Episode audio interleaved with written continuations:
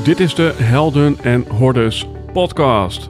Mijn naam is Eddy en ik ga vandaag in gesprek met Thijs Verlangen.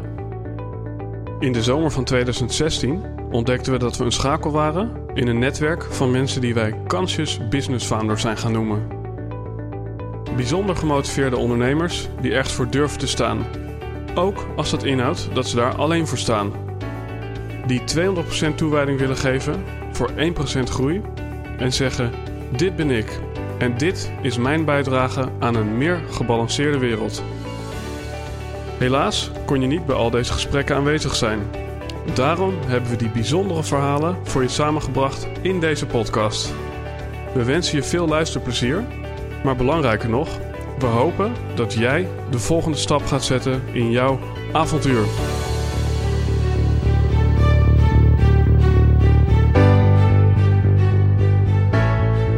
Alright, beste luisteraar. Als je dit luistert nu dit daadwerkelijk ook is opgenomen, dan hangt de lente in de lucht. En dat betekent dat je waarschijnlijk weer gaat fantaseren over een heerlijk weekendje weg. Nou, dan heb ik echt een tip voor je, een oprechte tip, en dat is Zwier. Dit is een bloeiplaats aan het water, een plek om stil te staan, te reflecteren en te verbinden met jezelf en met elkaar. Waar je ook nog kunt vergaderen, logeren, waar je in een soort hot tubes kan zitten, waar je yoga kan doen, waar heerlijk eten is en waar je bovendien vooral je eigen plek hebt. En nee, dit is geen betaald promo-dingetje. Ik heb hun zelf benaderd, omdat ik dacht, ja, ik ben zo lyrisch over deze plek, dat ik het iedereen aanraad en het ook heel erg past bij ons concept. Marieke van Meijeren heeft daar onder andere haar boek liggen, dus er is een relatie, zou je kunnen zeggen, tussen Helden, Hordes en Zwier. Als je daar nog meer over wil weten, ga naar de show notes en dan staat er een mooi linkje en dan kan je daar misschien binnenkort ook verblijven en lekker tot rust komen. Ik zit vandaag aan tafel met Thijs Verlangen. En Thijs Verlangen heeft mijn ogen flink doen openen op het vlak van geld. En nu zijn er al meerdere podcasts over geld gemaakt, maar ik heb met hem daadwerkelijk implementaties gedaan die ja, gewoon aantoonbaar en direct winstgevend waren voor mij als ondernemer. Nou, wie is nou Thijs Verlangen? Hij is vermogensplanner en helpt kleine MKB-ondernemers aan een goed pensioen, flink vermogen en belastingverlaging in het dagelijks leven. Thijs staat bekend om zijn kennis over het Nederlandse belastingstelsel en kan eenvoudig uitleggen hoe dit stelsel werkt. En Thijs probeert het stoffige leuk te maken door enthousiast te vertellen en er leuke praktijkvoorbeelden aan te koppelen. Nou, inmiddels heb ik zelf ook met Thijs gezeten en ik kan wel zeggen, ja, nou ja, eigenlijk wel dat het life-changing is. Want ik kan nu eerder met pensioen. Ik heb veel meer inzicht in mijn cijfers. Ik hoef minder af te dragen. Ik hou meer over. Ik weet waar ik veel beter kan beleggen dan waar ik het deed.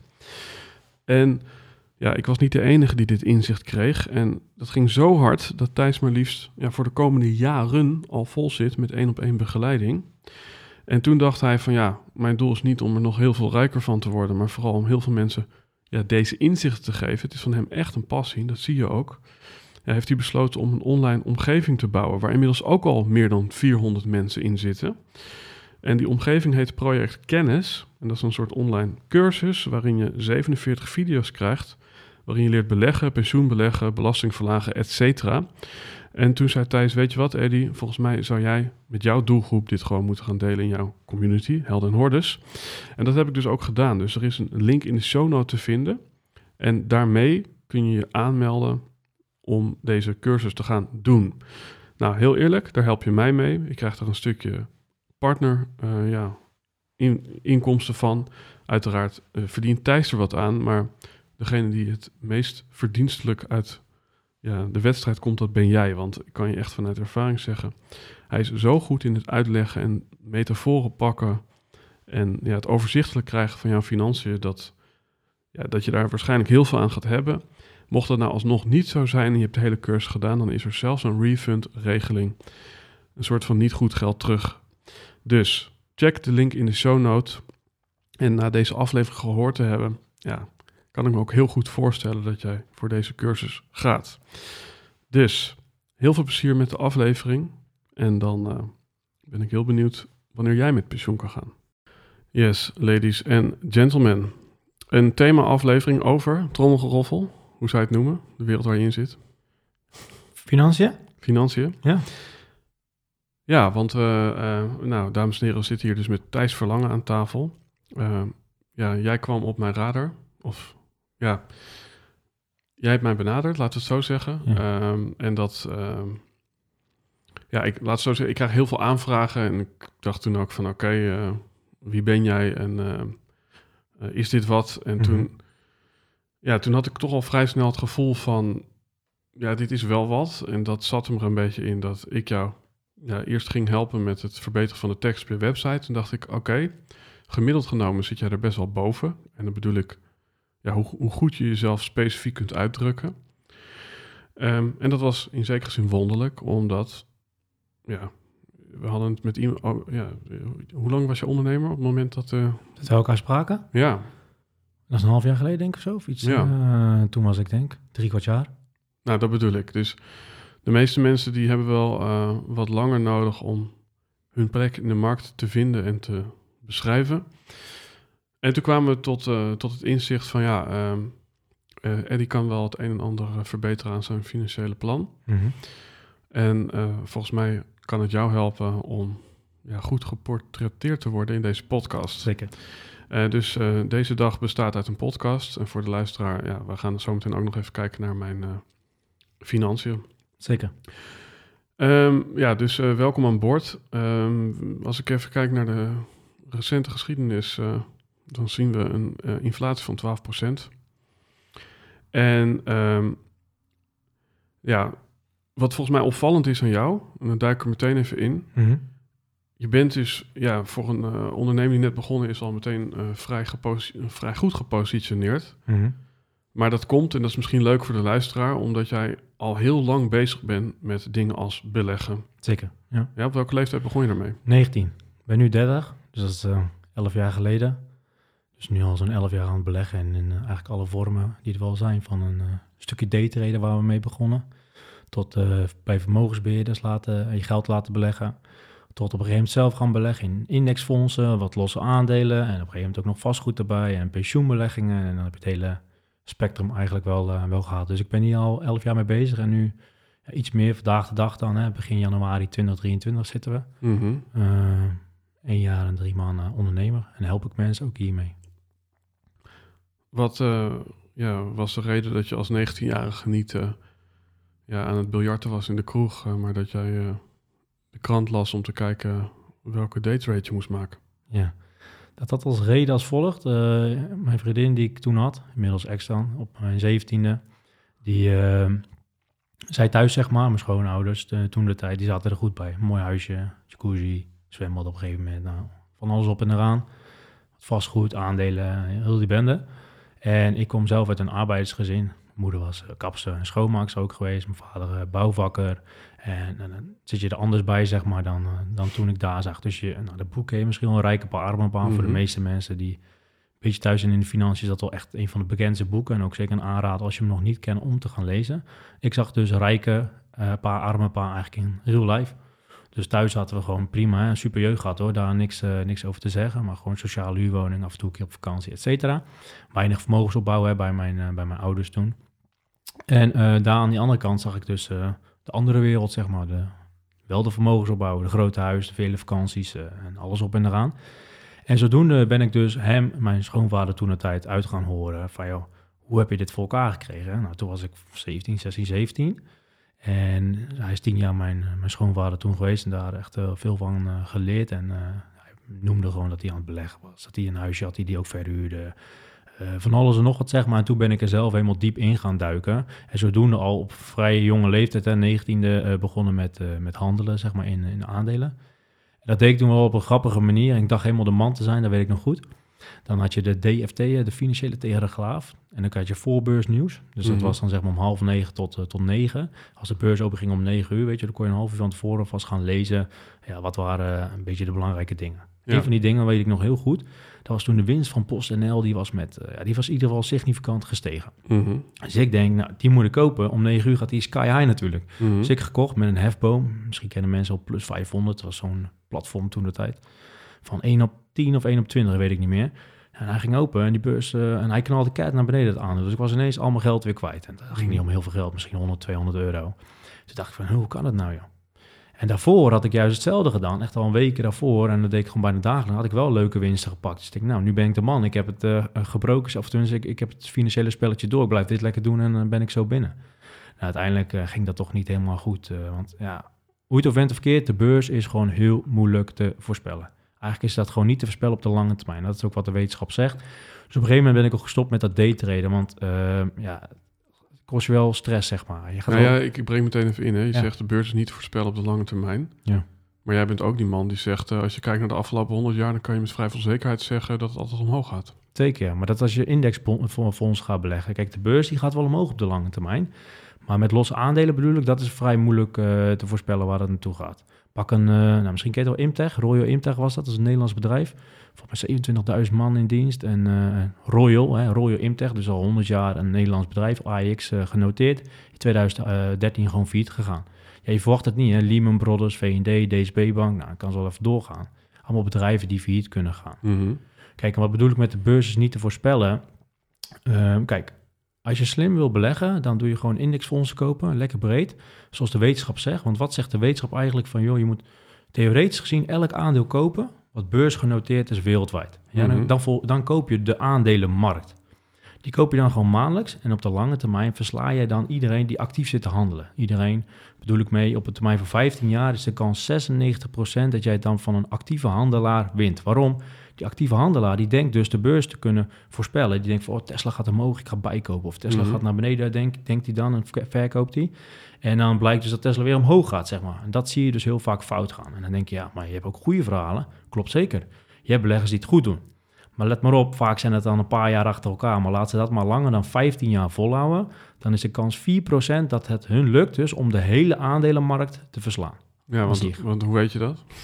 Dat zegt de wetenschap, Ja, Ja. en, historisch gezien. en, en hè, even voor de luisteraar, want het gaat natuurlijk, we zitten nu al een klein stuk in diep, we gaan zo een stapje terug.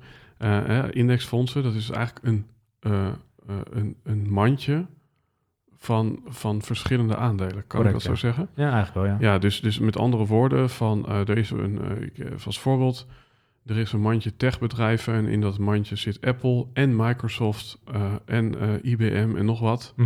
Exact. Ehm, en, en, en, en, al, en van het mandje kan je al met iets meer zekerheid zeggen dat die omhoog gaat. exact. Ja. En eh, de, de grootste mand, namelijk de hele aandelenwereld, die gaat altijd omhoog. Zeg je dat? De lange termijn wel. Kijk, tuurlijk, het is een schommelbeweging. Hè. Je hebt goede jaren erbij. Pak even vorig jaar, dan weet ik toevallig, is die min 13% gegaan ongeveer. Maar het jaar daarvoor was die 31,74% omhoog.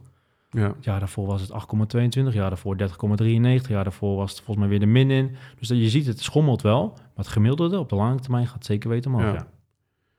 Ja, dus eh, even terug naar, eh, naar eh, de rijke pa. Dus Mhm. je, je, hoe noem je dat? Je zwager of je stiefpa? Nee? Schoonvader, Schoonvader. toen de tijd. Ja, ja nee, ja, Ex-schoonvader. ik weet niet, ik kwam even niet op het woord. Ja. Maakt niet uit. Ehm, dus hè, dan, ga ik, ga ik hè, misschien eh, anders dan in een andere podcast waar je wel eens geweest bent, ga ik eventjes daarop in van wat maakte dan hè, van oké, je, je zag misschien, eh, ik kom uit een arbeidersgezin, maar er was waarschijnlijk wel iets van harmonie thuis of geluk. Zeker. Hè, dus, maar er was toch iets waardoor je dacht, hmm, wat hij daar doet, die pa van mijn vriendin, Mhm. Wa- wa- waar zat precies je fascinatie? Waar die fascinatie zat, is dat ik... eh, eh, je ging daar meer uit eten. Je ging meer op vakantie, zeg maar. Dat zag ik aan, aan hun kant en dan aan onze kant. Eh, wij gingen vaak één keer per jaar op vakantie. En dat was dan een weekje of twee in Mhm. Spanje of Turkije, weet je. En helemaal prima. Nogmaals, super goede jeugd gehad. Alleen daar gingen ze wat vaker op vakantie. Vaker uit eten, groter huis, eh, dat soort dingen. Ja, dat fascineerde mij eh, gewoon. Ik denk van, ja, Mhm. dat wil ik ook. Die Ja. kant wil ik ook op. Ja. En ehm, heeft het ook weerslag gehad op je eigen familie? Hè? Want ik bedoel, er is een soort van gegeven dat op het moment dat jij verandert, ook al is het ja, dat je ontwikkelt en Mhm. groeit, Mhm. dan kan het voor de, ja, de tribe, dus je familie, ook als een bedreiging voelen van, eh, ja, we herkennen je niet meer terug, waar ben je nou mee bezig? Of we snappen niet meer wat je aan het doen bent. Mhm. Dus eh applaudis, applaudisseerden jouw ouders voor wat je deed? Of hadden ze zoiets van... eh, ja, dat kan misschien ook wel een onzekerheid oproepen van wat hebben wij laten liggen. Ja, ja, nee, nee, ze waren echt super blij. Ja? En nog steeds. En ehm, hoe komt dat? Kijk, ik was toen de tijd niet echt een beste leerling. Ik had vrij weinig zin om, eh, om te leren. En eh, ja, kijk, als je gewoon leuk geld wil verdienen, natuurlijk, je kan ondernemer worden en het goed doen. En als je in loondienst bent, hè, dan ja, vaak als je hogere opleiding hebt, krijg je ook hogere lonen. En zo Mhm. makkelijk is nou. Kijk, aan ondernemerschap is het een ander verhaal. Maar toen de tijd was ik in loondienst. Kijk, en mijn ouders die vonden het alleen maar geweldig, want ik raakte ook geïnspireerd dus door mijn schoonvader om heel veel boeken te gaan lezen. En toen ben ik echt gigantisch veel boeken gaan lezen, onder andere over beleggen. ja. En daardoor raakte ik eigenlijk ook wel weer gemotiveerd om te gaan leren. Dus toen ben ik ook helemaal gaan leren tot... eh, Wat, wat, waren boeken die, eh, die echt life-changing waren, weet je dat nog? nou, bijvoorbeeld Rijke Pa, Arme Pa, weet je wel, dat is er eentje van. Ehm, de ene was de schitterende eenvoud van index beleggen, vond ik een hele goede. Ik even te denken. Ja, maar ook gewoon bijvoorbeeld Think and Grow Rich, die zou je vast wel kennen. Hè? Dat hoeft Mhm. niet echt per se met Ja. financiën te maken hebben. Ja, dat soort boeken eigenlijk. Ja, ik, eh The Simple Path to Wealth, ken je Dat dat? J.L. Collins. Ja, ik, zeker. ik heb hem nog niet gelezen, maar hij ligt hier al een jaar. eh, eh, ja. Dat is wel echt een goede trouwens. ja? Ja, zeker. Oké. zeker. Want, want hè, wat, wat, wat leer je in het ene boek niet dat je in het andere boek wel leert? Omdat hè, ik heb ook Profit First gelezen, maar het is toch een beetje van eh, overal lees ik een beetje betaal jezelf als eerst en eh, maak met je geld geld. Nou, toch zeggen die boeken van je moet als eerst investeren en daarna pas eh, wat je geld wat je overhoudt, zeg maar, dat voor de andere dingen gebruiken. Dus wat jij zegt, Profit First, dat is denk ik, ja, ik heb die eigenlijk nog nooit gelezen, maar Nou ja, dus het pay yourself first is Ja. niet kopen nieuwe kleding, maar het is betaal jezelf door iets op een beleggingsrekening ja, voor jou te ja, zetten. nou, dat klopt, ja. Dat, dat, dat Ja, is inderdaad hoe, de, eh, hoe, hoe het in die boeken staat. Kijk, alles komt wel een beetje op hetzelfde neer, hè. Eh, bijvoorbeeld die indexfondsen, of het indexbeleggenboek wat ik net zei, ja, dat komt heel erg overeen met J.L. Collins. Alleen dat is weer, eh, die Simple Path to Wealth, dat is meer Amerikaans gericht, terwijl die andere is echt ja, Nederlandse markt gericht. Ja, dus zijn die boeken op zo'n moment inspirerend of informerend? Informerend. Ja, Ja. want, want, want informerend, ja, het, het is misschien een beetje een stomme vraag hoor, maar ik denk dan van nou, als je er één hebt gelezen, dan ze allemaal. Ja, maar als je het leuk vindt en je leest graag, dan Ja. toch haal je uit sommige toch weer andere dingen. Ja. Op hetzelfde komt heel veel komt op hetzelfde neer. ja, want voor mij is het ook inspirerend, hè, want de meeste dingen die weten we wel. Alleen als je daar dan even contact mee maakt, dan kan het je weer aanzetten om er eh, ja, wat meer eh, slimmere dingen te gaan doen met je geld. Ja, ja. Ehm, ja, dus dat, dat was even een beetje eh, de aanloop. En ik denk ook wat ik dus terugzie in jouw huidige website is... Nou, dat is dus niet een standaard eh, propositie van iemand die een half jaar bezig is. Maar dat is dus feitelijk ook niet zo, want jij bent al eh, ja, meer dan tien jaar Zeker. bezig met hetzelfde vak. Exact. En op een gegeven moment gedacht, veel laat ik er eh, eens een onderneming van, van maken. Een beetje van mijn hobby mijn werk maken. Ja, En dat is nu wel meer geworden dan een hobby, zeg maar, Ja. op dit moment. ja is, ehm, is daarin het plezier nog hetzelfde gebleven? Ja, zeker wel. Sommige dingen zijn wel aangepast dan hoe ik het in het begin deed. zeg maar. Dus Ja. de eerste één op één klant.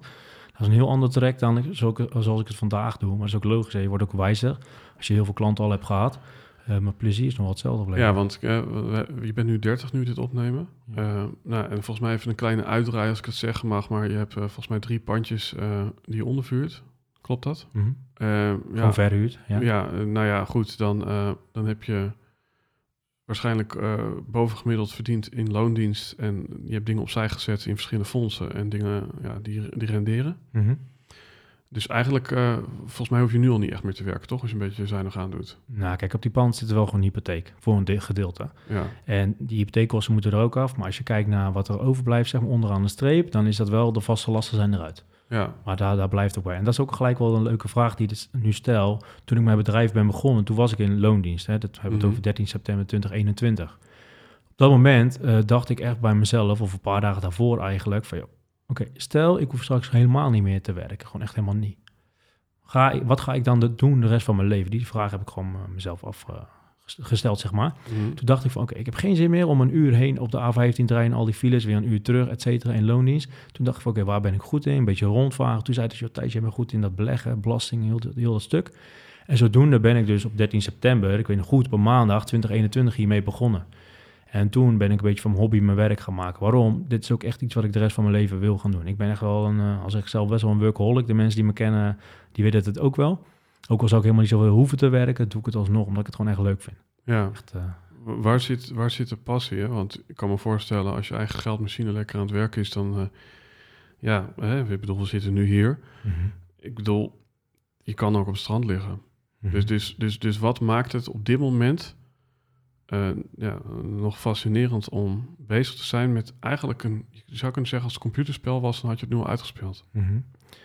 Ja, wat fascinerend maakt is gewoon, ik wil gewoon graag klanten helpen ermee, zeg maar. Dus eh, met belastingdruk omlaag brengen. Want echt 95% van Nederland betaalt veel te veel belasting. Dat weet ik nu al. En als je kijkt naar de ondernemers, denk dat, eh, oh, nou, dat denk ik niet. Dat weet ik wel zeker, 48% van de ondernemers die bouwt nog niks op voor zijn pensioen. Mm. Ja, dat, zijn zo, dat zijn dingen waar ik goed in ben, omdat ik het heel leuk vind. Dus echt in privé-tijd echt super veel tijd investeren om daar alles van te, te leren. En daar, dat vind ik fascinerend om ondernemers daarmee te helpen. Want kijk, wat het is met ondernemers, belasting en pensioenen, het is allemaal, ja, ze vinden het allemaal vaak lastig. Geen zin om erin te verdiepen, wat ik snap. Ehm, en ik ben daar, eh, ik vind dat op een of andere manier wel super leuk. Ik heb het belastingrechtboek liggen. Nou, dat is 800 pagina's. Dat is voor masters, zeg maar, terwijl ik heel die opleiding niet heb gedaan. Ja, ik zit daar gewoon lekker doorheen te spitten. En dan zit ik een beetje met de simulatiesoftware van de Belastingdienst te, te spelen. En dan zit ik te kijken van, oké, hoe kan ik die belastingdruk omlaag brengen? En nog wel goed vermogen opbouwen, zeg maar. Mm. Dus op een manier vind ik dat gewoon super leuk om te doen. En dan nou, doe je ook nog wat nuttigs terug, zeg maar. Dan, eh, ik ben geen type die de hele dag Netflix gaat eh, kijken. En op het strand liggen, dat kan. Maar daar ben ik op een gegeven moment ook zat. Ja, ja. Ja, nee, dat, dus ik denk dat het ook gewoon ergens een lastige vraag is van eh, ja, waardoor ben je gefas- gefascineerd of gepassioneerd door iets? En ehm, nou, dan hebben we het over inflatie gehad. Hè? Dus we begonnen deze podcast. Dus er was dit jaar eh, ja, 12% inflatie. Ja, kijk, primair eh, was bij mij de reactie: oké, dan moet ik meer verdienen. Hè? Maar dus, dus je kan meer verdienen, maar er zijn misschien nog een aantal andere dingen die je ook zou kunnen doen Mhm. om er, om, ja, om er beter bij te zitten. De- als je dat even zo opnoemt, hè, wat zou je nog meer kunnen doen naast meer verdienen om ervoor te zorgen dat je meer vermogen overhoudt? Eh, nou, wat ik net al zei, hè, dus ga ik even op het belastingstukje hebben. 95% van Nederland, sinds van de ondernemers zeker. Nou, eigenlijk de werknemers ook wel betaalt te veel belasting. Ehm, en belasting is de grootste kostenpost die we hebben. Hè. Bij elke Nederlander is dat eigenlijk hetzelfde. Als ik eens tijdens een intake vraag van, joh, wat is je grootste kostenpost? Dan zeggen ze altijd, ja, dat is mijn huurwoning. Dat is mijn koopwoning. Of dat is de kinderopvang, weet je wel. Ik zeg, nee, nee, nee. Ik zeg, zo, huh? ik zeg altijd, dat is altijd de belastingdienst. Ik zeg zo, is dat zo, joh? Ja, dat is zeker zo. Je betaalt echt gigantisch veel geld aan de belastingdienst elk jaar opnieuw. Dus ik denk dan van, oké, als je de grote klapper eh, eh, daar wat kan, op, kan reduceren op het belastingstukje, dan kan je flink reduceren, zeg maar. En daar zijn echt wel veel methodes Mm. voor.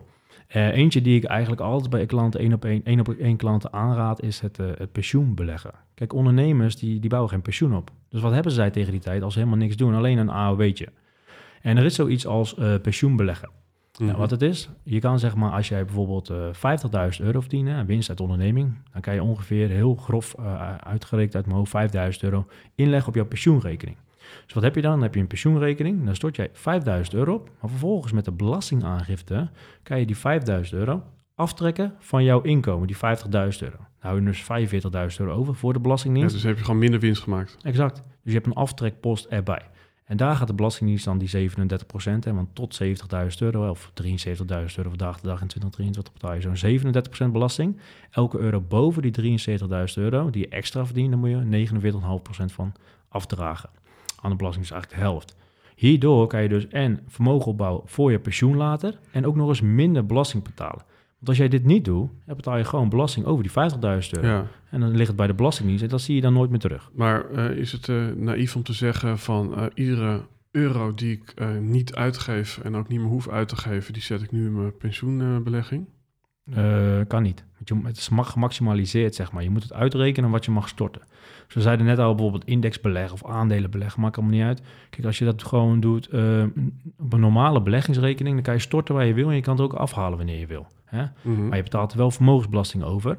En je kan er ook, mits je boven de 57.000 euro hebt aan vermogen, en je kan het ook niet aftrekken van je inkomen. Pensioenbeleggen is eigenlijk dezelfde manier van beleggen.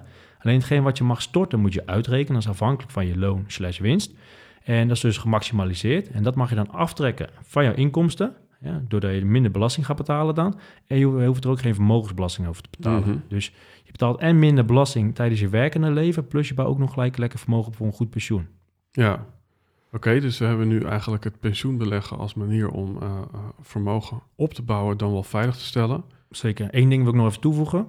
Eh, de mensen die nu gaan luisteren, denken van, oh, misschien is dat interessant voor mij. Nou, heb het erover een keer met bijvoorbeeld een boekhouder. Sommigen weten er ook wat van, sommigen niet. Want Ze moeten dan je jaarruimte berekenen. Dat is even een fiscale term. En dat is zeg maar hetgeen wat jij hebt verdiend. Dus stel je hebt 50.000 euro verdiend, dan is je jaarruimte 5.000 euro. Nogmaals, even uit mijn hoofd, hè, klopt niet helemaal. Uh, die jaarruimte, dat is wat je mag storten. Maar nu komt het. Je mag dus ook die jaarruimtes, die heb je in het verleden ook gehad. Als iemand dit nu voor het eerst hoort, denk ja, ik ben al 10 jaar ondernemer. Ik heb al 10 keer, uh, weet ik het, 50.000 euro verdiend. Heb je dus 10 keer 5000 euro jaarruimte gaat. Dan denk je, shit man, die wil ik eigenlijk terug hebben. Die wil ik in mijn pensioenpot hebben. Nou, dat kan tot zeven jaar terug.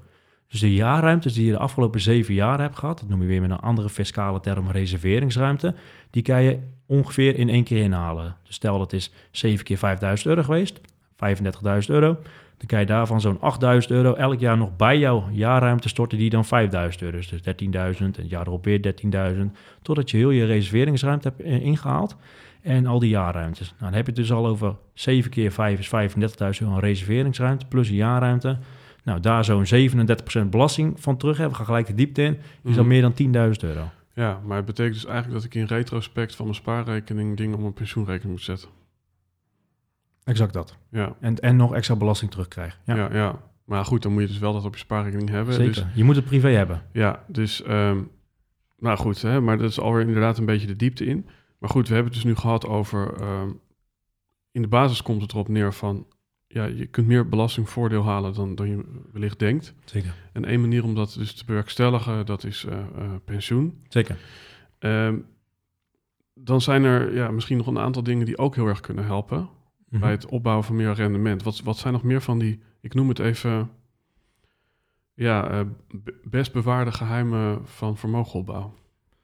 Best bewaarde geheimen van vermogen opbouwen. Als jij denk ik doel op het eh, beleggen zelf. Ja, dus dit is eigenlijk, ja, ik bedoel, eh, de meeste mensen weten het niet. Mhm.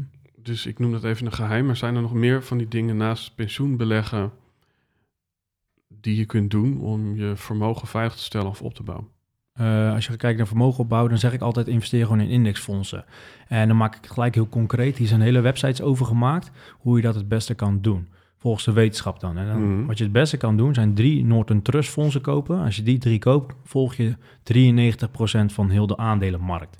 En wat zegt de wetenschap? Hè? Als je 100% volgt in de theorie, dan win je op de lange termijn, langer dan 15 jaar, de kans 96% dat je van elke vermogensbeheerder wint.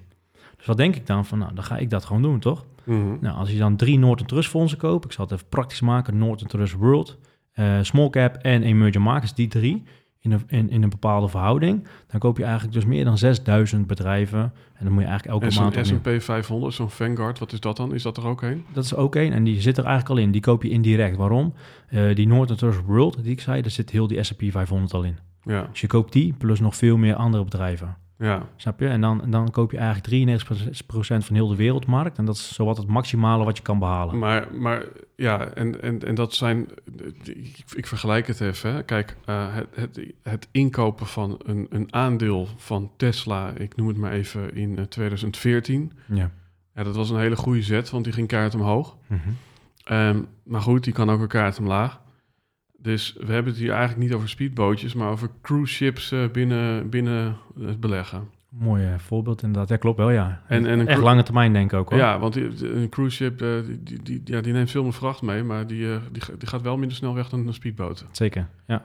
Dus, dus, dus, dus volgens mij mo- moeten we dan wel twee dingen concluderen. Eén, ehm, dit ga je echt pas voelen in je portemonnee op het moment dat je er niet een tientje op stort, maar dat er gewoon wel een paar duizend euro of meer op staat. Mhm. En je moet inderdaad gewoon het eigenlijk allemaal loslaten nadat je het hebt, eh, erop hebt gezet. Klopt dat? Exact, ja. Dus je moet echt lange termijn denken. En dan heb ik het over meer dan 10 jaar. Gewoon lekker maandelijks kopen. Kan je allemaal automatiseren, gewoon via de bank. Dus niet via een De Giro of zo. De Giro is een stuk duurder. Dan denken mensen, huh, De Giro is te goedkoop. Klopt. Totdat, eh, totdat je goed gaat kijken. En je hebt nu zoiets als dividendlekkage. En daar ga ik nu allemaal niet op in. Dat is wel erg technisch. En dus die hebben best wel wat verborgen kosten. eh, in combinatie met bijvoorbeeld een Vanguard fonds, wat jij net ook benoemde. Eh, beter kan je het gewoon via de bank doen als je indexfondsen gaat halen. Ja, ja, mooi. Ja. goedkoper. Ja, ehm, ik krijg er helemaal zin. Ik denk, we drukken op stop en eh, we gaan even wat dingen zo aan, het knoppen draaien. Ehm, eh, eh, Oké, dus we hebben het over indexfondsen, we hebben het over pensioenbeleggen. Zijn er nog dingen die, die, die we nu even over het hoofd zien die echt rendabel kunnen zijn? Nee, kijk, als, als ik met één op één klanten ben, hè, ik heb bepaalde software waarmee ik alles door kan rekenen wat iemand per maand moet investeren om later zeg maar eh, financieel vrij te worden. Dan gaan we het eigenlijk altijd hebben over twee potjes. En waar ik eerst mee begin is altijd het pensioenbeleggingspotje. Waarom? Kijk, het pensioenbeleggen wat ik net zei, dat kan je op je uh, tien jaar voor je AOW kan je dat al uit laten keren, eventueel. Ja? Dus wat ik al ga kijken, stel, nou, jij zou bij mij komen en je zou zeggen, Thijs, ik wil met uh, 50 financieel vrij zijn. Hè? Wat de meeste mensen zouden doen zonder kennis, hè, of met minder kennis, je zou zeggen, ik ga beleggen bij de Giro, totdat ik, weet ik veel, zoveel geld heb, tonnen, hè, dat ik van mijn 50ste kan overbruggen tot mijn 90ste.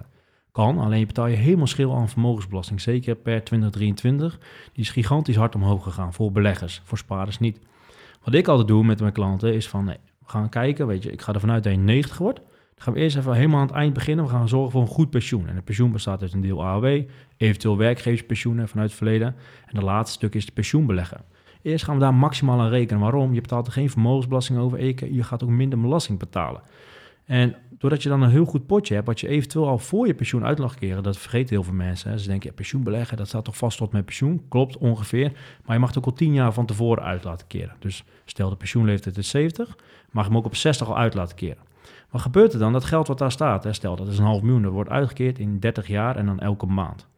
En dat vult dan jouw pensioen, zeg maar. En die zeggen, ja, Matthijs 60, ik wil nog eerder stoppen. Nou, dan gaan we pas kijken naar dat andere potje. Die gaan we al tegelijkertijd inzetten. Dat is dan het potje waar we het net over hadden. De Noorden Trust Fonds via de bank. Mhm. Ehm, maar je snapt natuurlijk wel, dan hoef ik maar van 50 tot 60 te overbruggen met dat potje. En want van 60 komen mijn pensioenbeleggingen eraan, plus mijn AOW, mm. 70, et cetera. En dan kan ik het daarmee overbruggen.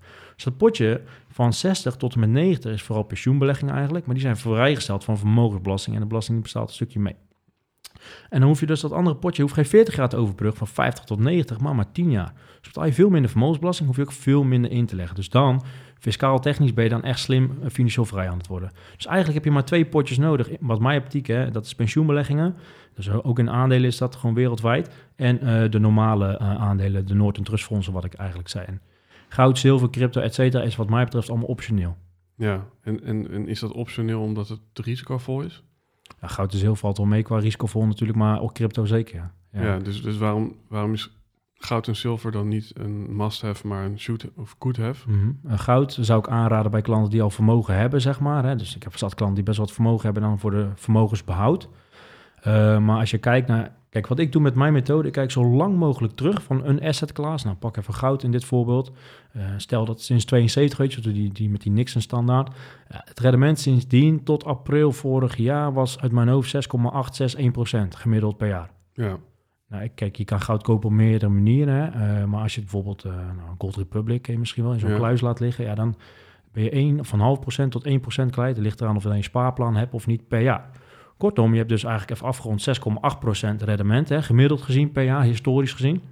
En daar hou je dan die nou, half procent af, daar hou je 6,3 over. Toch? Ja, ja. Maar als je bijvoorbeeld met beleggen, als je dan historisch kijkt, dan zit je rond de 10. En... Ik had al gehoord dat je bij goud 10 en bij uh, zilver 11% per jaar rendement maakt. Ja, daar ligt over welke periode je kijkt. Ik kijk zo lang mogelijk terug. Want als je bij zilver kijkt, dat is eigenlijk best wel bizar. Uh, mensen gaan denken, huh? sinds 1915 tot volgens mij ook april 2022 heb ik gekeken wat het gemiddeld rendement van zilver is. Mhm. Wat denk je? Nou ja, uh, geen idee. Ik dacht zelf. Nee, 0,6. Jezus. 0,6 procent. En kijk, sommigen zeggen, ja, zegt dat dan wat over de toekomst? Dat weet ik niet. Maar sinds 1915 hebben we heel veel meegemaakt, toch? Tweede Wereldoorlog, mm. uh, corona, nou, noem allemaal op. Dus kijk, en we gaan nog heel veel meemaken. Komende crisis, ja, die komen zeker. Komen die dit jaar, volgend jaar, dat weten we allemaal niet. Maar we gaan heel veel meemaken. Maar we hebben dus al heel veel meegemaakt. Dat is eigenlijk wat ik met mijn methode projecteer. Dus ik kijk gewoon historisch, wat is het gemiddeld rendement geweest? Dan ga ik ervan uit dat dat ook in de toekomst zo is, zeg maar. Dat is een methode. Staat toevallig in dat indexfonds beleggen boek, wat ik net zei. Schittere eenvoud van index beleggen. Uh, en dan zie je gewoon dat sommige asset classes lagere rendementen hebben, hogere kosten dan het beleggenstukje.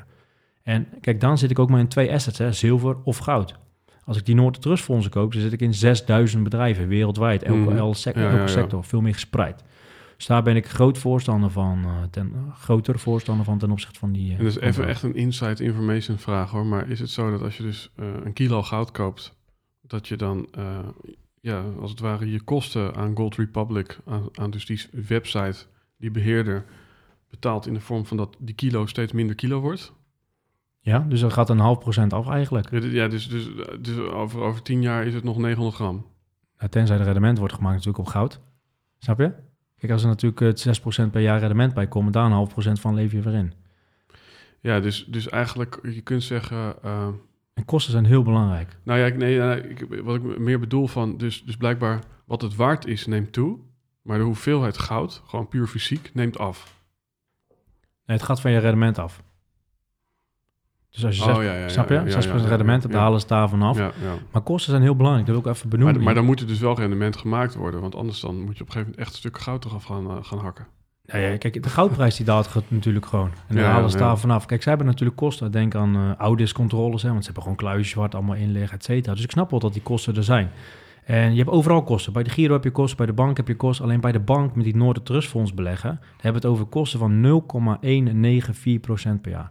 Echt dat is super laag. Dat is nog goedkoper. Nou, nou, misschien ken jij het wel, de Vanguard VWRL Total World Mhm. Stock. Die is bij de Giro 0,22.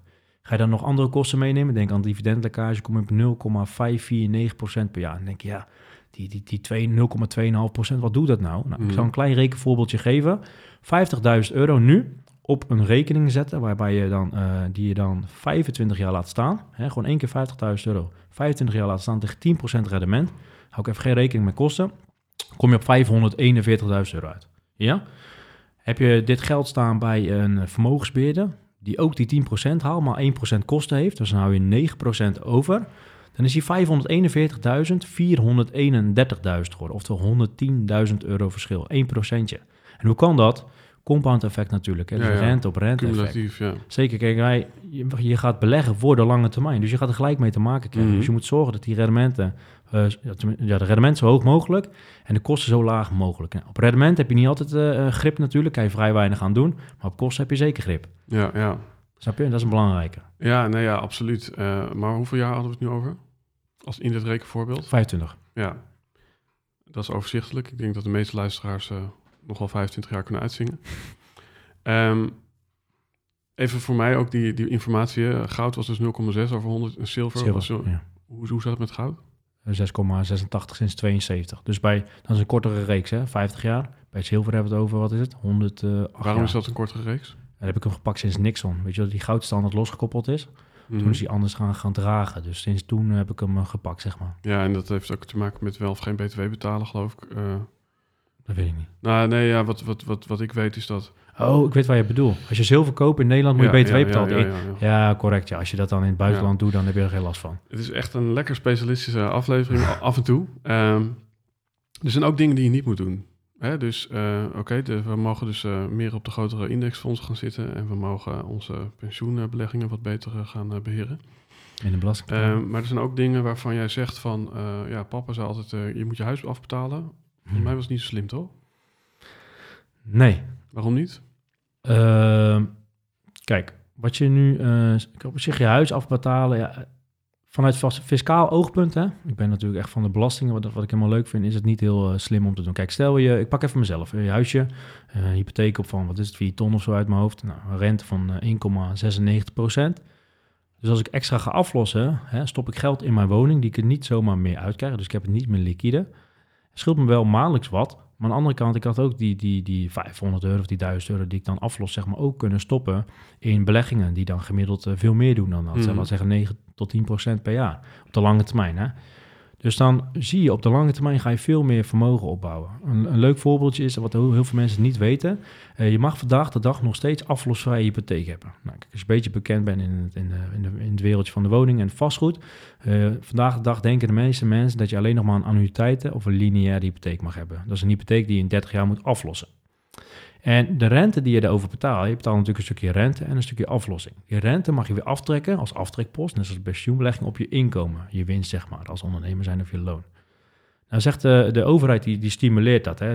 Die, je mag dat aftrekken doordat je aflost. Ze willen graag dat iedereen zijn woning aflost. Nou, wat je nog maar doen vandaag de dag is 50% van de marktwaarde van je woning, en die is best wel hard gestegen de laatste tijd, mag je gewoon aflosvrij nemen. Maar als je dat doet, en je hebt gewoon een lage rente, laat zeggen 2, 3% zeg maar, eh, dan kan je die omzetten, je huidige leningdelen, gewoon tijdens de rentevastperiode met de lage rente naar aflosvrij. Kan zijn dat de rente een heel klein beetje omhoog misschien 0,1 of 0,2 procent.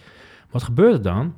Je hoeft dus over 50% van heel die hypotheek niet meer af te lossen. Dus je houdt per maand echt een paar honderd euro over. Nou, als je die opzij zet hè, in de beurs voor de lange termijn, want een hypotheek die duurt 30 jaar, geloof mij, dan kan je die hypotheek vijf keer terugbetalen, zeg maar, aan vermogensschuld. Ja, maar, maar dat is wel, hè, dan gaan we even terug in de geschiedenis. Je hebt ooit bedacht van, eh, als ik nou, eh, dit is geen eh, financieel advies, beste luisteraar, maar je hebt ooit bedacht van, nou, als ik nou mijn duo gebruik om wat beleggingen of indexfondsen te, te kopen. Ja.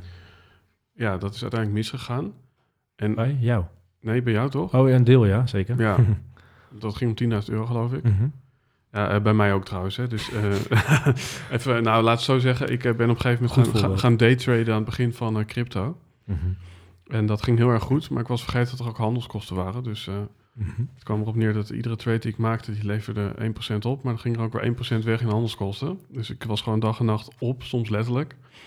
Ja, om gewoon break-even te draaien. En uiteindelijk kwam er een beermarkt, was alles echt weg. Mhm. Ehm, maar waarom ik dit even aanhaal, van dat is nou een voorbeeld van oké, ik eh, leen geld bij Duo.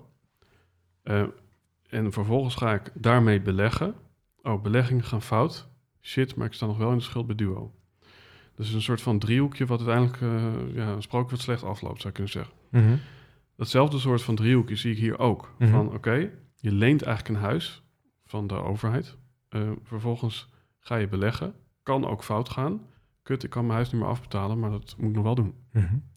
Hoe, hoe verhoudt dit ene voorbeeld zich tot het andere? Zitten daar verschillen in of, of zeg ik iets heel raars? Nee, er zitten, er zitten wel wat verschillen in. Bijvoorbeeld eh, dat duo-stukje, weet je wel. Ik had toen echt eh, best wat geld geleend bij eh Ome Duo. En het geld heb ik toen allemaal belegd. Toen zat ik bij Robeco, dat is een vermogensbeheerder. Nou, daar zit ik al lang niet meer. En dat zou ik ook zeker niet aanraden om daarheen te gaan. Ik had daar 24.000 euro of zo, volgens mij uit mijn hoofd, in, eh, in normaal eh ETF, zeg maar, indexfondsen. En vooral China gedeelte. Ik wist toen niet heel goed wat ik deed hoor. Op een gegeven moment was er, eh, ging die beurs keihard omlaag daar, zeg maar, in China. hè. Er was wat met economie. We hebben het over 2014 uit mijn hoofd of zo. En toen ging ik van 24.000, ging, ik, eh, ging die ene dag ging die 6.000 omlaag, die eerste dag. Dus ik gelijk in paniek, weet je. Ik wist nog niet dat je dan moest gewoon blijven moest zitten, wat dat wel weer goed komt. Ik denk, ja, ik ga gelijk verkopen. Dus ik heb alles verkocht bij Robeco. Wat is het nou? Dat duurt een dag. Dus die volgende dag ging die nog verder omlaag met weer ja, 2 tot 4.000 euro. Dus bij elkaar ga je richting die 10.000 euro. En toen had hij alles verkocht. Dachten later ging hij weer een stukje omhoog, zeg maar. Nou, dat had ik dus niet meer. Op dat moment dacht ik van, fuck, wel wat geld verloren. hè. 10.000 euro eh, ligt er en die, die lening heb ik nog steeds. Eh, dus dat was niet heel slim, zeg maar. Dus ik heb echt wel wat lessen gehad, zeg maar, dat het, eh, waar ik van geleerd heb.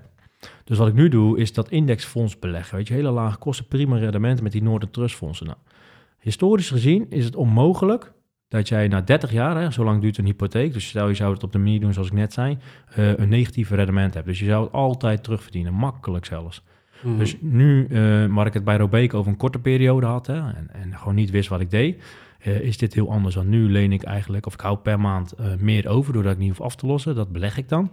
Ehm, ja, dat doe je echt voor een periode van, de hypotheek duurt 30 jaar. Nou, 30 jaar maal die 400 euro, zeg maar, maal 10% dat ja, het gaat denk ik richting de, de miljoen ongeveer, die Mhm. kant op. Dus de kans dat ik dan dat aflosvrije stukje, die hypotheek, wat bij mij 2 ton is, eh, niet kan terugbetalen, is in mijn ogen eh, het is heel, heel klein, zeg maar. Historisch gezien onmogelijk.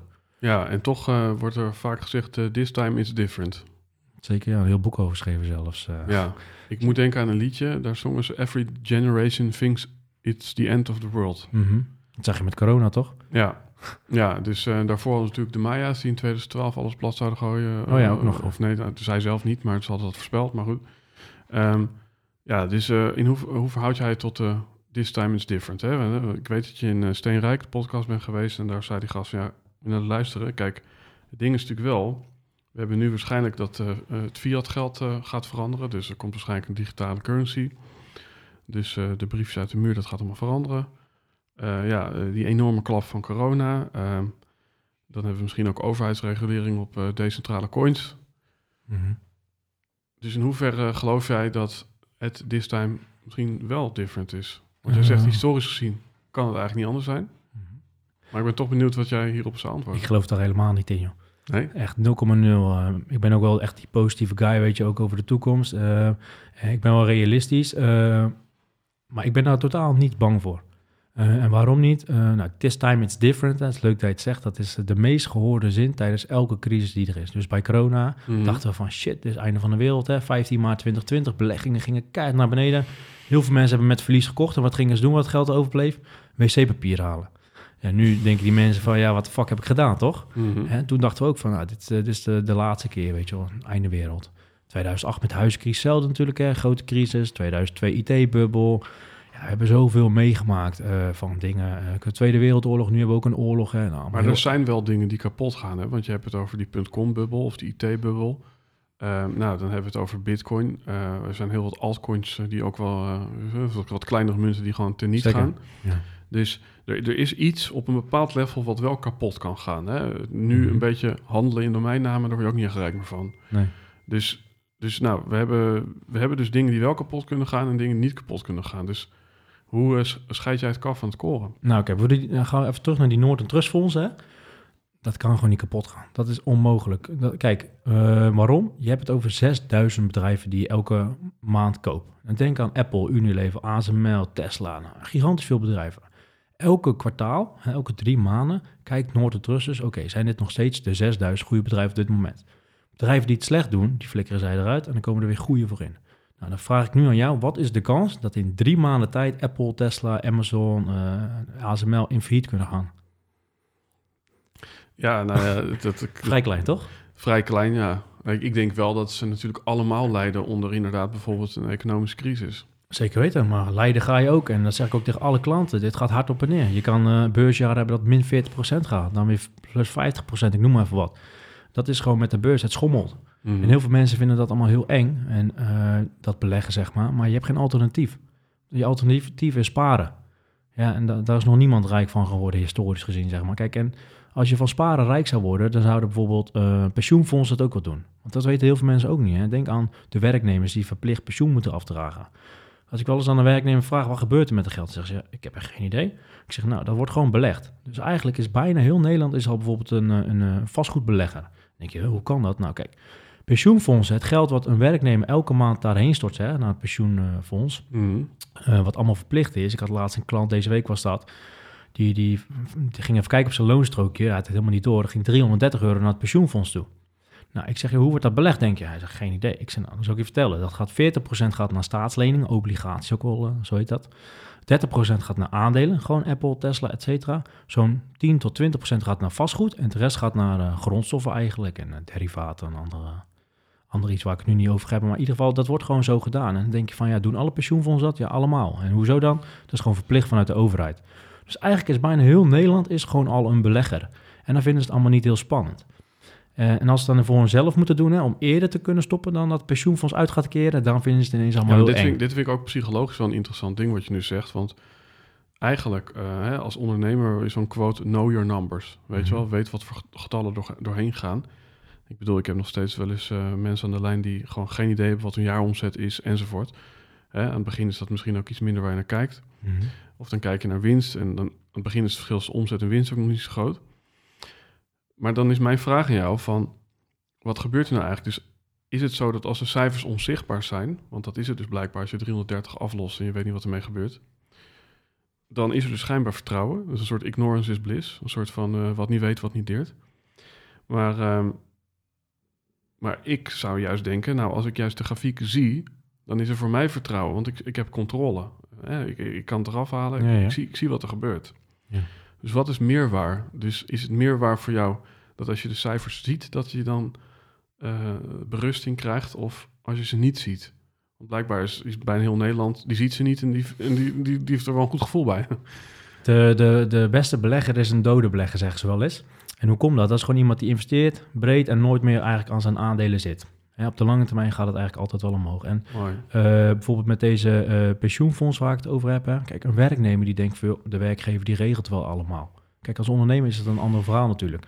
En kijk, zo'n ehm, eh, als werknemer zijnde, ik ben natuurlijk zelf ook negen jaar loondienst geweest, en bouwde ik op bij het APP. Het Algemeen Burgerlijk Pensioen. We noemen ze ook wel eens de, de algemene bodemloze put. Maar dat terzijde.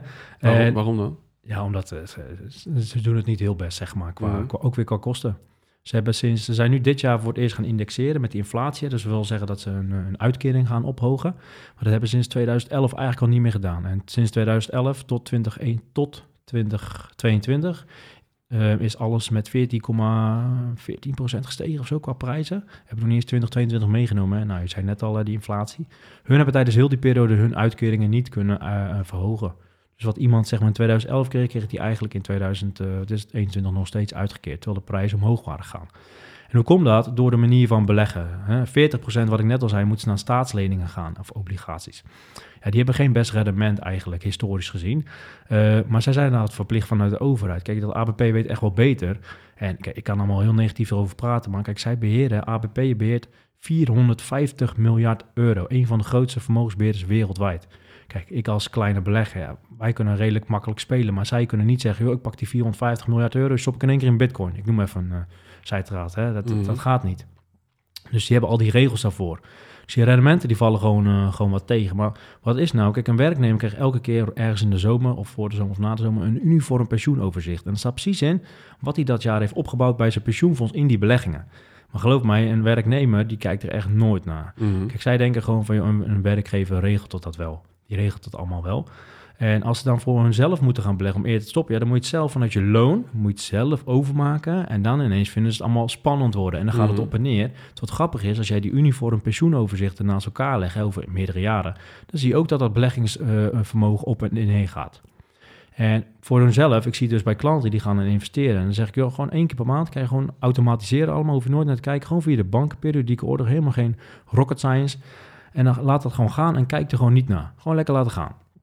En dan toch gaan klanten mij berichten. Ja, Thijs, hij is omlaag en bla bla bla. En dan zeg ik, huh, is die omlaag dan? Want ik kijk echt zelfs nooit naar. Ik kijk één uurtje per jaar. Dat is ook de methode die ik zeg maar... eh, Nou, alles wat je eh, aan de SS hebt? Of? Eigenlijk één, één uurtje per jaar. Ja, ik heb alles Ja. geautomatiseerd. Zeker. Want dan kan je geen timingfouten maken. Dus gewoon de DCA-methode en maandelijks inleggen. Ja, dus daar wil ik het even over hebben. DCA staat voor Dollar Cost Averaging. Een heel duur woord om wat uit te leggen, dubbele punt. Gewoon elke maand investeren. Ja, en, en eigenlijk, je investeert elke maand. En als je dan hebt over wat je net mooi zei, de beste belegger is een dode belegger. Ja. Hè, dus eigenlijk, volgens mij zet je je emotie uit door eh, ja, iedere dag of iedere maand op hetzelfde moment te storten.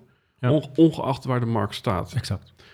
Is er nog een andere reden waarom ja, dat maandelijk storten op een vast tijdstip eh, ja, lucratief of slim is?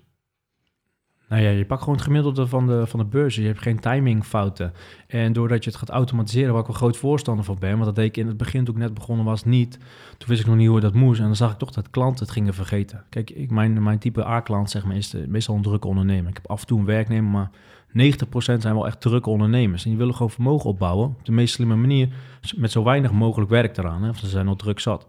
Dat kan vandaag de dag toch allemaal automatiseren. En dan vergeet je het ook niet. En dan volg je echt die DCA-methode. En het is een hele simpele methode, eh, maar wel wetenschappelijk en gigantisch goed onderbouwd. Want er is ook een wetenschappelijke studie, die weet ik toevallig uit mijn hoofd. Daar hebben ze vergeleken een buy-the-dip belegger en een DCA-belegger sinds 1980. En die gingen dan investeren in een bepa- bepaald fonds of zo. Ik weet even niet meer, dat stuk weet ik niet meer. Maar in ieder geval, wat zag je? De, de buy-the-dip belegger, dat is iemand die gaat sparen, constant sparen, totdat de dip er is. En dan hup, flikkert hij alles in het laagste punt, zeg maar. Hij moet dus het nieuws in de gaten houden, alles op en eraan.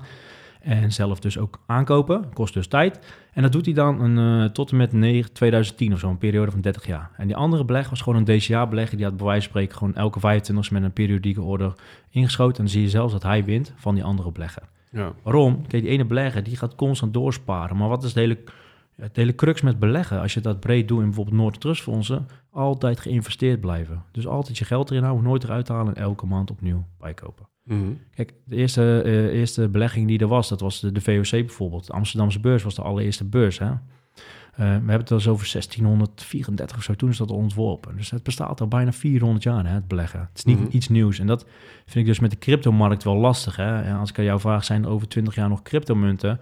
Dat is wat lastiger te voorspellen. Dan zijn er over 20 jaar nog gewoon bedrijven, zeg maar. Misschien Mhm. niet de bedrijven van vandaag de dag, maar ze zijn er wel. Hè? We werken wel. Dus in mijn plannen zeg maar, om vermogen op te bouwen, neem ik niet eh, per direct gelijk crypto mee, zeg maar. Nee. Maar dat bij de dip, eh, dus waar het misgaat, dat is misschien dat die sparen totdat ze erin gaan. Terwijl een, eh, een DCA-belegger misschien niet spaart, maar omdat het over het algemeen omhoog gaat, Ja. pakt hij eigenlijk toch altijd een beetje rendement. Ja. En diegene die dus die bij de dip, ja, dan kom je natuurlijk op ook het stuk van je weet niet of de dip eh, de dip is. Exact dat, ja. Dus op een gegeven moment sta je in je onderbroek. Dat is een mooi plaatje. Van als je iedere keer een kledingstuk moet inleveren als je denkt dat het laagste punt bereikt is. Ja, op een gegeven moment sta je in je naakje, weet je wel. Ja, ja, dat heb ik ook wel eens gehad, ja. Dus ehm, Ja, nee, ja, ik, ik denk eh, point taken. Ik vind dan wel interessant van, oké, jij kijkt maar één keer per jaar. Ja. Dus het, het voelt voor mij een beetje van, ik heb een grote liefde. Ehm, eh, namelijk in jouw geval dus eh, Mhm. eh, ja, slimme dingen doen met je geld. Mhm. Maar als je dat eventjes metaforisch uitdrukt van, mijn grote liefde is een mooie vrouw. Maar kijk er maar een uur per jaar naar.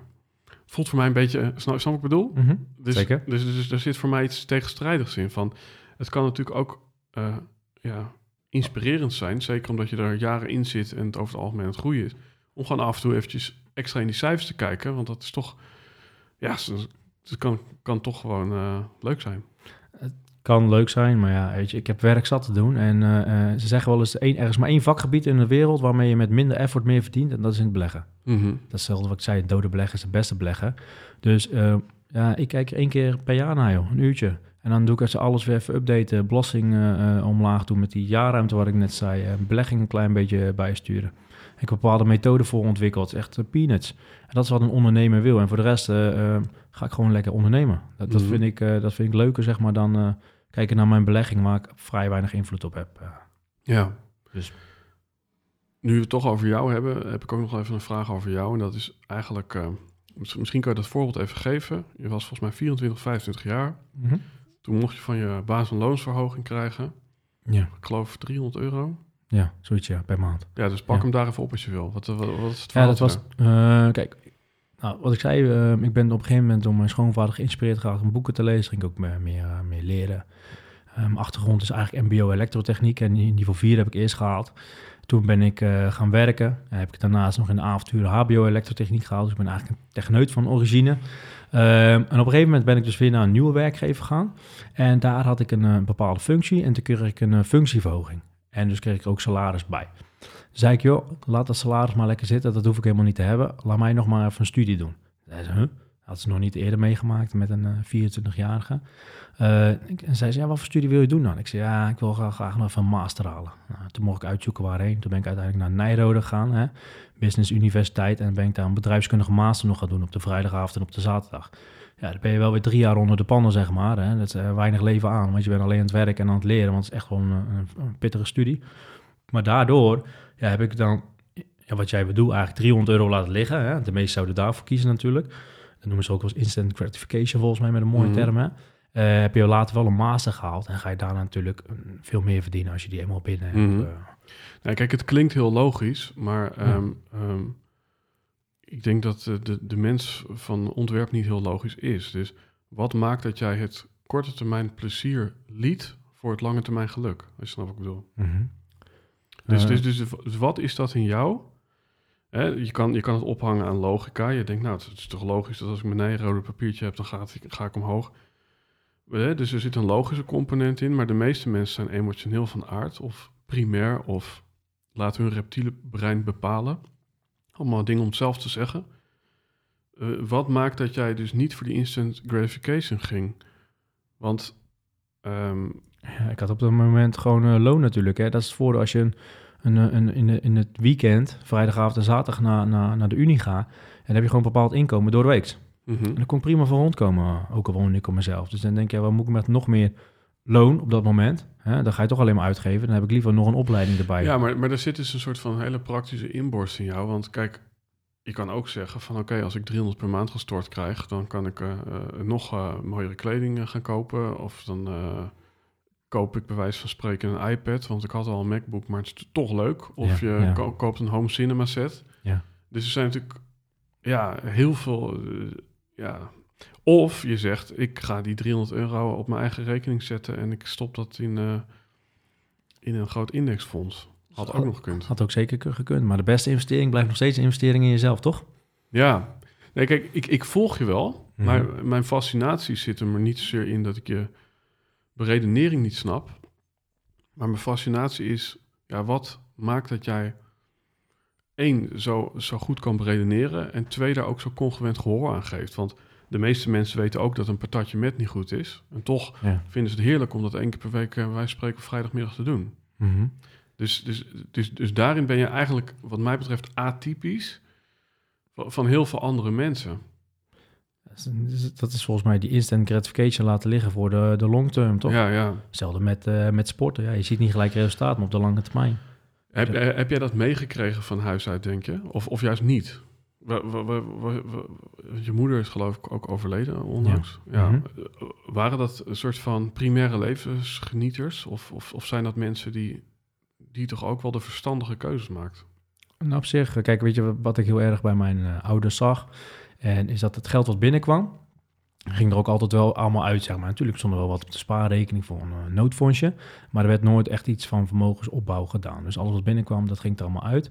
En ik ben daar wel, eh, wel anders in, ja. Dus wat binnenkomt, dat wordt meestal wordt eh, belegd voor later allemaal, zeggen. Natuurlijk, ik zeg ook altijd, het belangrijkste is niet return on investment, maar return on life, zeg maar, het goede leven.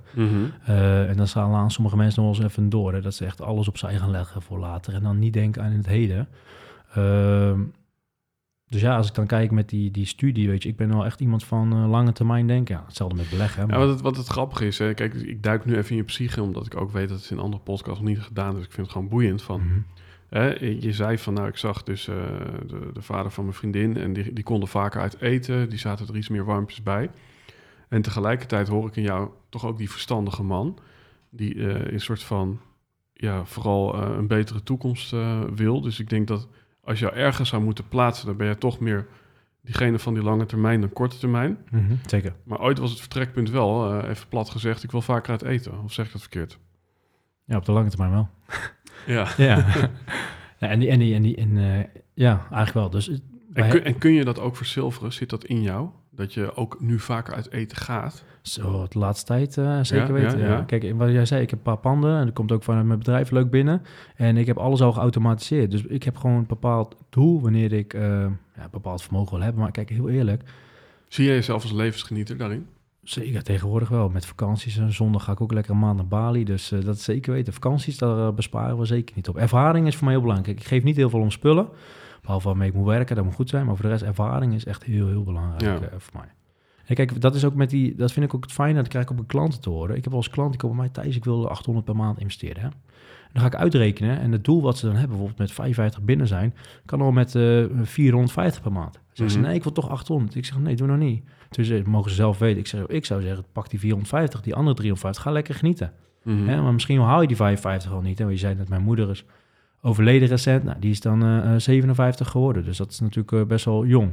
Mhm. Ehm, dus niet iedereen haalt dat. Daar ben ik me ook wel van bewust. Hè. Dat soort eh, dingen die gebeuren, zet je ook al even aan het denken. Dat je ook echt wel moet leven. Dus het goede leven is nummer één. Ehm, en even terug.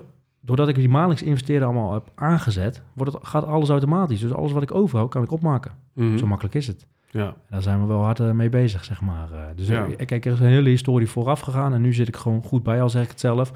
En dan ga je ook gewoon meer genieten. Met gezin. Inmiddels een dochter natuurlijk. Dus dan wil je ook eh, die eh, van alles eh, meegeven. ja, prachtig. Ehm,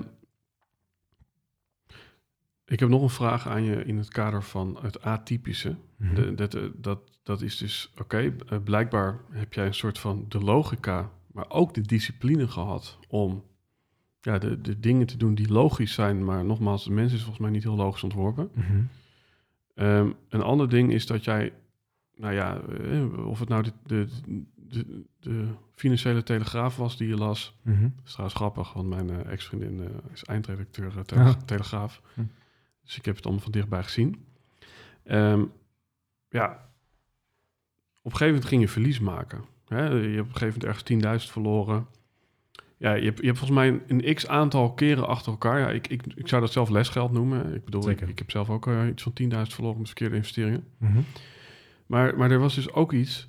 Ik, eh, kijk, ik, ik ga ze niet bij naam noemen, maar ik heb ook vrienden die dus zelfs hun eh, erfenis erin hadden gezet. En toen ging het heel hard omlaag. En toen, net zoals bij jou, zijn ze binnen no time uit Bitcoin gestapt. En toen hadden ze heel veel verlies. Ja.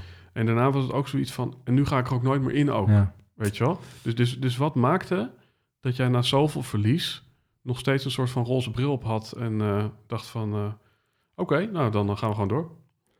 Je hebt geen alternatief. Dus dat is leuk, hè? Het is leuk, hè? Je, wat moet je dan? Je kan het op de lopende rekening laten staan. Nou, dat weten we allemaal.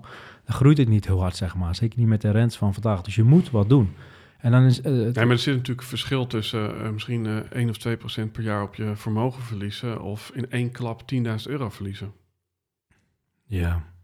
Ja, maar dan, kijk, je kan dan, en dat is wel eh, wat jij zegt, klopt wel. Heel veel mensen die maken dan verlies en dan gaan ze nooit meer beleggen. En dat is echt wel zonde, want dan ga je dus eigenlijk nooit heel erg veel vermogen opbouwen. Uh, een voorbeeldje die ik je kan uh, vertellen is bijvoorbeeld van een klant die ik heb meegemaakt, best wel recent. Die was allemaal aan het sparen en die wilde toen een huis ineens afkopen. En in één keer kopen. Gewoon met spaargeld, want diegene wou geen, geen hypotheek vanuit geloofsovertuiging. Uh, want soms in het islamitische geloof, hè, dan mag je geen, geen rente betalen. Dus die waren aan het sparen, echt, die hadden best wel wat gespaard om een huis te kunnen kopen. Maar je snapt wel, met sparen gaat dat nooit lukken. Want een woning, die stijgt, nou, we weten het allemaal de laatste tijd, zo'n 5,3% per jaar. Nou, als je spaarrente, wat is het, 0, 1, 2 procent is, dan ga je dat nooit lukken.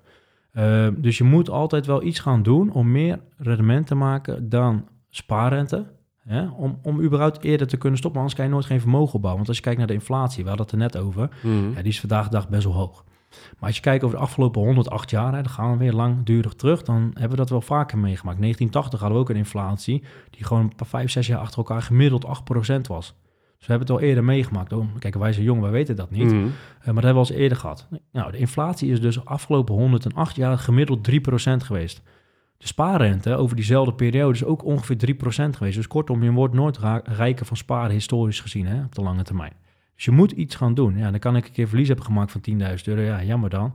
En dan ga je weer verdiepen. En toen ging ik andere boeken lezen. En dan kom ik erachter van, oh, je moet niet naar een vermogensbeheerder gaan. Want ja, hoge kosten, lage rendementen. Want wat probeert de vermogensbeheerder? Die probeert de markt te verslaan. Mm. En daar vraagt hij ook geld voor. Maar je kan de wetenschappelijk gezien en historisch gezien de markt niet verslaan. Dus wat betekent dat? Ze lagere rendementen hebben. En ze vragen ook nog eens geld ervoor. Dus hogere kosten. Kortom, onderaan de streep is het gewoon drama. En zodoende ga je andere dingen lezen, et cetera, et cetera. En dan kom ik uit bij het indexbeleggen. En sindsdien uh, gaat alles uh, prima, zeg maar. Ja. Dus ja, je kan het, ik zie het ook als lesgeld zoals jij dat ook ziet. En ik ben blij dat ik uh, ben door gaan investeren en niet ben gaan sparen, zeg maar. Want dan zat ik niet vandaag de dag waar ik nu zit. Even ingezoomd, wat, wat, wat, denk je van bitcoin? Hè? Dus je neemt het niet standaard mee in... dus het is ook geen financieel advies dit, maar je neemt dus niet standaard mee in hoe je mensen helpt. Dat is ook aan hun, maar maar, maar wat, dus, dus toch zichtbaar dat hè, er was ook volgens mij zo'n soort regel van de vorige bull market, daar, daarvan de all-time high. Ja. ja, als die daaronder komt, dan, uh, ja, dan, dan, dan kom je dus ook een, ga je een soort psychologisch plafond door. Ja. En de bitcoin die staat nu geloof ik op, wat is het, 60 of 70 procent lager dan zijn hoogste punt. Ja. Ja, dat is toch, hè, er wordt altijd gezegd, als je uitzoomt, dan zie je dat het altijd omhoog gaat. Ja.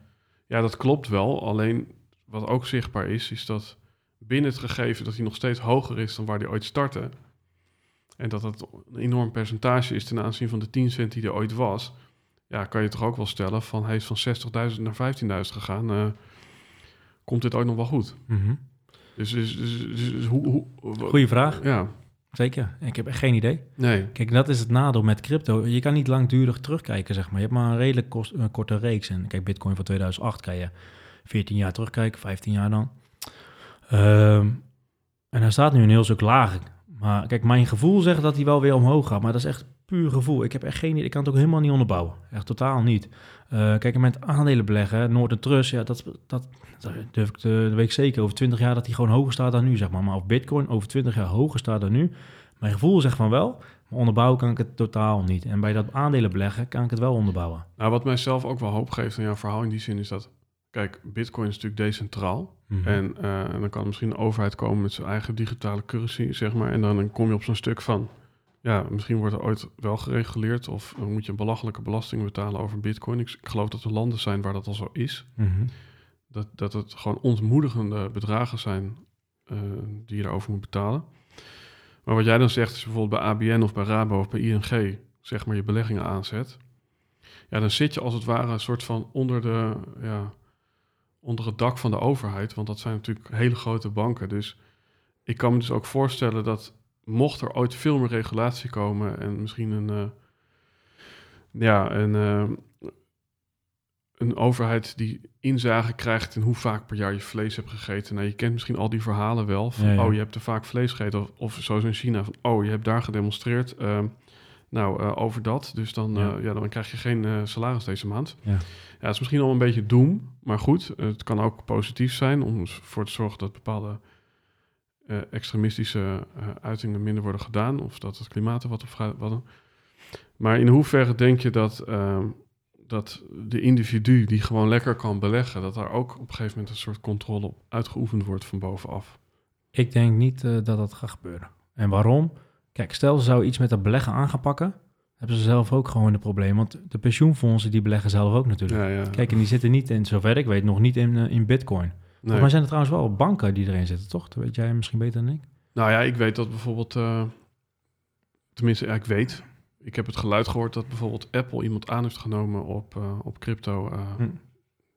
kennis, zeg maar. Dus volgens mij zit Apple ook wel in Bitcoin en, en, en Elon Musk die zit sowieso in crypto. Dat, dat kan bijna niet anders, weet je wel. Ja, dat is geen overheid natuurlijk, hè, maar... Zo, Nou, nee, nee dat, is, dat is natuurlijk waar, maar ik geloof dat hij wel eh, op dit moment de rijkste mens op aarde is. Dus Ja, dat is mij ook, ja. niet iemand die je kan negeren. Ook. nee, zeker weten niet. Zie je met Twitter al. Hè? Ja, Maar dus kijk, wat dat betreft vind ik dan dat aandelen beleggen veiliger dan crypto. En ik denk dat de meesten ook wel kunnen beamen, mits je natuurlijk breed investeert. Want ja, de pensioenfondsen doen dat zelf ook. Dus als we iets aan, die, aan het aandelenrendement gaan doen, ja, daar hebben die pensioenfondsen er ook last van. Dan hebben de gepensioneerden er last van. En dan komen ze vanzelf terug bij de overheid als ze niet rond kunnen komen.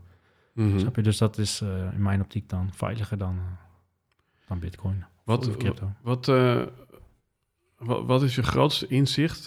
En dan wou ik zeggen over financiën, maar misschien is het ook goed. Hè? Je bent nu nou, bijna een jaar ondernemer. Iets langer dan ja, jaar en drie maanden. Wat, wat, wat, wat heb je daar, wat, wat, wat, wat heb je daar geleerd? Eh, wat is nou echt iets wat je misschien anders had ingeschat, maar wat wel een enorme takeaway was toen je het doorkreeg? Eh, als ik kijk nu in ondernemerstijd. eh, ja, het, hele harde werken, zeg maar. De uren die ik maak. Ze zeggen wel eens, joh, je wordt ondernemer, dan ga je 80 uur maken of zo, weet je wel. Je gaat van 40 uur in loondienst naar 80 uur in ondernemen. Nou, dat heb ik wel echt ervaren. Ook, ook al zie ik het niet als werk. Dus voor mij is het echt, echt hobby. Als ik op zondagochtend wakker word en ik ben altijd heel vroeg wakker. Eerst wat ik doe, lekker bakje koffie en dan ga ik gelijk werken. Waarom? Ik heb daar gewoon zin in. Wat maakt dat je in zulke korte tijd, hè, even, dat is natuurlijk ook gevoel misschien, Ja. dat je in zulke korte tijd van 0 naar 7000 volgers bent gegaan bijna, eh, dat je een wachtlijst hebt aan klanten. Mhm. Wat, wat, wat denk je dat dat is? Zit, zit dat in je persoonlijkheid? Zit het in je propositie? Of Ik denk het aanbod wat ik heb, hè, dus de één op één traject, dat eh, verdien je eigenlijk twee keer terug. Anders hoef je het niet, eh, anders hoef je niks te betalen. Je betaalt achteraf, dus dat is natuurlijk een no-brainer, even gek gezegd. Eh, plus, eh, mensen zien denk ik wel de kennis die ik heb en het vertrouwen, professionaliteit wat ik uitstraal. En wat ook een hele belangrijke, denk ik, is, en dat is anders dan heel veel ondernemers, dat hoor ik van anderen, ik ben wel iemand, genoeg is voor mij genoeg. Dus ik, ik waardeer vrije tijd ook heel erg, zeg maar. En kijk, ik heb een wachtlijst. En heel, e- heel eerlijk, ik kan als ik wil nog veel meer klanten tegelijk aan. Maar hoeft voor mij niet. Je. Genoeg is voor mij genoeg. Eh, dus dan komt er nog meer geld binnen. Ja, weet je, die koffie om de hoek is nog steeds 3 euro. Weet je, en dan, ik, ik blijf dit toch wel doen totdat ik eh dood ga. Want je hoort ook vaak, als je met pensioen gaat, je stopt er helemaal mee, dan ga je zelf ook kaart achteruit. En ik ben dit juist begonnen op 13 september van, wat ga ik de rest van mijn leven doen? Snap je? En dat is, Ja, en ik vind dat dan best wel een uitspraak. Want je zou ook kunnen zeggen, oké, als je dan toch financieel vrij bent, dan is er misschien... Ik had hier dokter Juriaan, ik weet niet of je hem kent, aan tafel. nee. Ja, dat is ook wel een, een grote jongen met, eh, met een bestseller en 80.000 volgers of zo. Ja, en die is op een gegeven moment gewoon van huisarts naar ja, alternatief arts. Ja. Naar, eh, by the way, ik hou ook wel van schilderen. En die is nu gewoon verf tegen de doek aan het gooien op eh, hoogwaardig niveau. Mhm. Maar is er niet voor jou ook nog zoiets van... Want, want ik hoor bij jou ook constant die lange termijn commitment. Eh, Is, is, het, is het een kwestie van... Dat is nog een mooie vraag. Is, is het echt een keuze? Ik lees een boek over essentialisme... waarin het eigenlijk staat van... ja, je weet het nooit, maar je een keuze maken... en daarom vasthouden kan, kan je gewoon veel opleveren. Is het een keuze of is het een soort innerlijk weten... dat dit echt jouw, jouw bestemming is? Want ik kan, hè, om een voorbeeld te geven... ik kan ervoor kiezen om groot te worden eh, met positioneringswerk. Dat is, Ja. mijn, dat is mijn vak. Mhm. Maar ik heb een x aantal jaar geleden ook grafisch werk gedaan. Dat ging ook goed. Eh, ik heb in een band gezeten. We hebben awards gewonnen. Ik heb fotografie gedaan. Er zijn nu 50 miljoen mensen die mijn foto hebben gedownload op die ene website. Ja. Hè, dus er is al eh, bewezen van, misschien heeft het allemaal dezelfde noemer. Het heeft namelijk misschien iets te maken met presentatie of met, met gevoel en eh, esthetiek. En ik weet het niet. Ja. Maar ik kan ook iets anders doen en daar gewoon ofwel heel erg vaardig in worden, ofwel heel rijk mee worden. Ja. Dus wat, wat, wat maakt voor jou dat je niet zegt van hé, hey, ik ga even iets heel anders doen?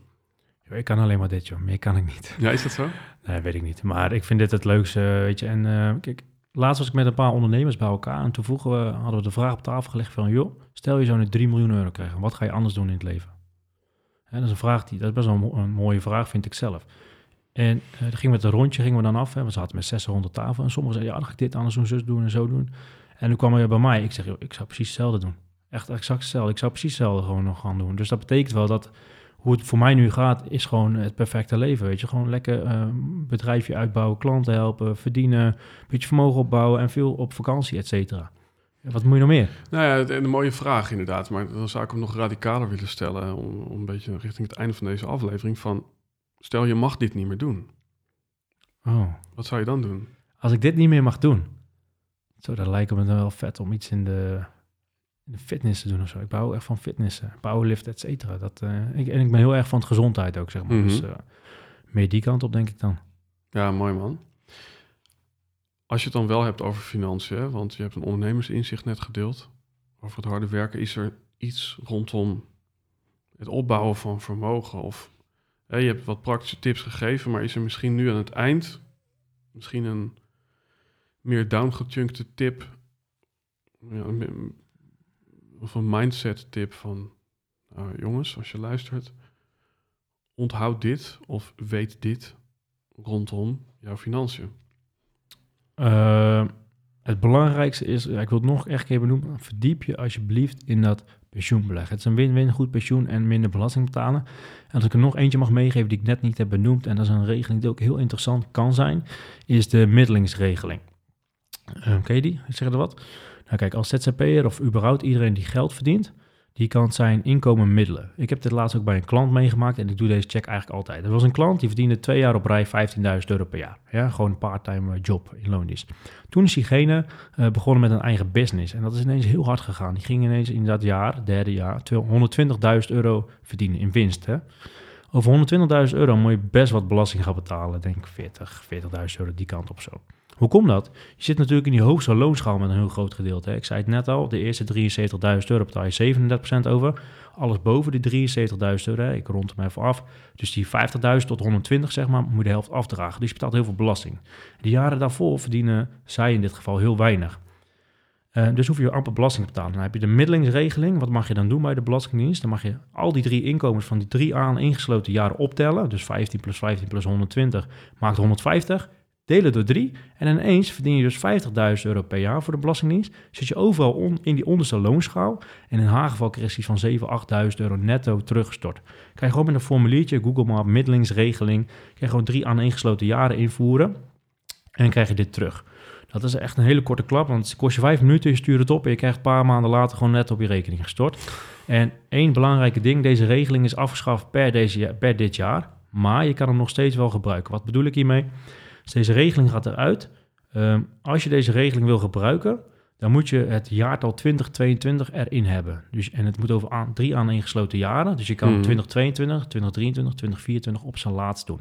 Maar je kan ook 2023, 2022, 2021, et cetera, en hiervoor nog doen. Dus mensen die nu luisteren en, of kijken, eh, ga alsjeblieft hier even in verdiepen. En wanneer is dit interessant? Het is interessant als jij dus een wisselend inkomen hebt, wat dus ondernemers hebben. Hè? Dus lage lonen, ineens hoge, of eh, lage winsten, hoge winsten. Of als jij een keer een sabbatical hebt genomen. Denk je, verdient 120.000. Ineens ga je een jaar niks doen, verdien je nul. Dan weer 120.000. Dan kan het interessant zijn om het ook te middelen, zeg maar. Mooi. Dus een hele korte klap, hele praktische, maar wel heel erg... eh, eh, ja, je kan er veel uithalen. Ja, nou, te gek man. Ehm, is er één plek waar je de luisteraar naartoe wil verwijzen of iets waar je de luisteraar toe wilt uitnodigen ter afsluiting van deze aflevering? Een, eh, een handige website om het beleg wat ik net heb uitgelegd even te bekijken is in, uh, www.indexfondsenvergelijken.nl. Dus dat is iemand die heeft een Nederland die heeft een mooie website gemaakt. Hoe doe je dus die wetenschap in het praktijk uitvoeren? En dan kan je precies zien, die drie Noord- trustfondsen, dat je 93% van de markt kan volgen. Hoe je dat moet doen, bij welke bank. Tegen die hele lage kosten, zeg maar. Ik had ook een site gevonden waar je eh, DCA kon eh, invoeren. Dus dan eh, kon je gewoon zeggen bitcoin. Stel dat je begonnen was met 50 euro per maand op die datum. Hoe zou het er dan nu voor staan? En dan kan je al die assets vet. invoeren. Ja, dat is wel vet. Ehm, is er een site van jezelf of een uitnodiging vanuit jezelf die je de luisteraar wil doen, die na deze aflevering nog meer van Thijs Verlangen wil verlangen? Eh, ja, natuurlijk, je hebt de website www.verlangenfinance.nl. Je kan daar op kijken. Uh, het één op één traject wat ik aanbied, zoals, nou, zoals je net al zei, is echt, echt een wachtlijst van jaren. Uh, mede daardoor heb ik allemaal video's ontwikkeld, masterclasses, 47 video's in een online omgeving. Die kunnen aangeschaft worden. Uh, dat staat allemaal op de website, omdat ik zoveel aanvragen krijg van mensen. Ja, help mij nou alsjeblieft, hoe kan ik belasting omlaag brengen? Hoe kan ik gaan beleggen? Op een gegeven moment dacht ik van, nou, ik ga het wel allemaal in, in een filmstudio filmen. En dat is nu uitgebracht eigenlijk, uh, nou, wat is het, half december ongeveer. En je kan dat kopen en dan krijg je gelijk inloggen. En dan kom je in een community met al die video's en dan kan je eigenlijk altijd bij. En dan, dan precies wat ik allemaal uitleg, plus nog veel meer met videomateriaal erbij, bijlagen erbij, et cetera. Dat kan interessant zijn, mochten ze dat willen. Ja, voor de luisteraar, ik uh, ga zelf dus zo direct uh, uh, ja, beginnen. Met, mm -hmm. beginnen met ja, het draaien aan de juiste knoppen. Ik, ik, ik, zou zeg maar objectief daar nog niks over kunnen zeggen. Ik kan wel objectief zeggen dat ik al in de omgeving ben geweest vooraf. En ik vind gewoon dat het heel gedetailleerd en stapsgewijs ja, is opgebouwd. Waardoor ook sukkels zoals ik het gewoon nog aardig ja, goed kunnen instellen.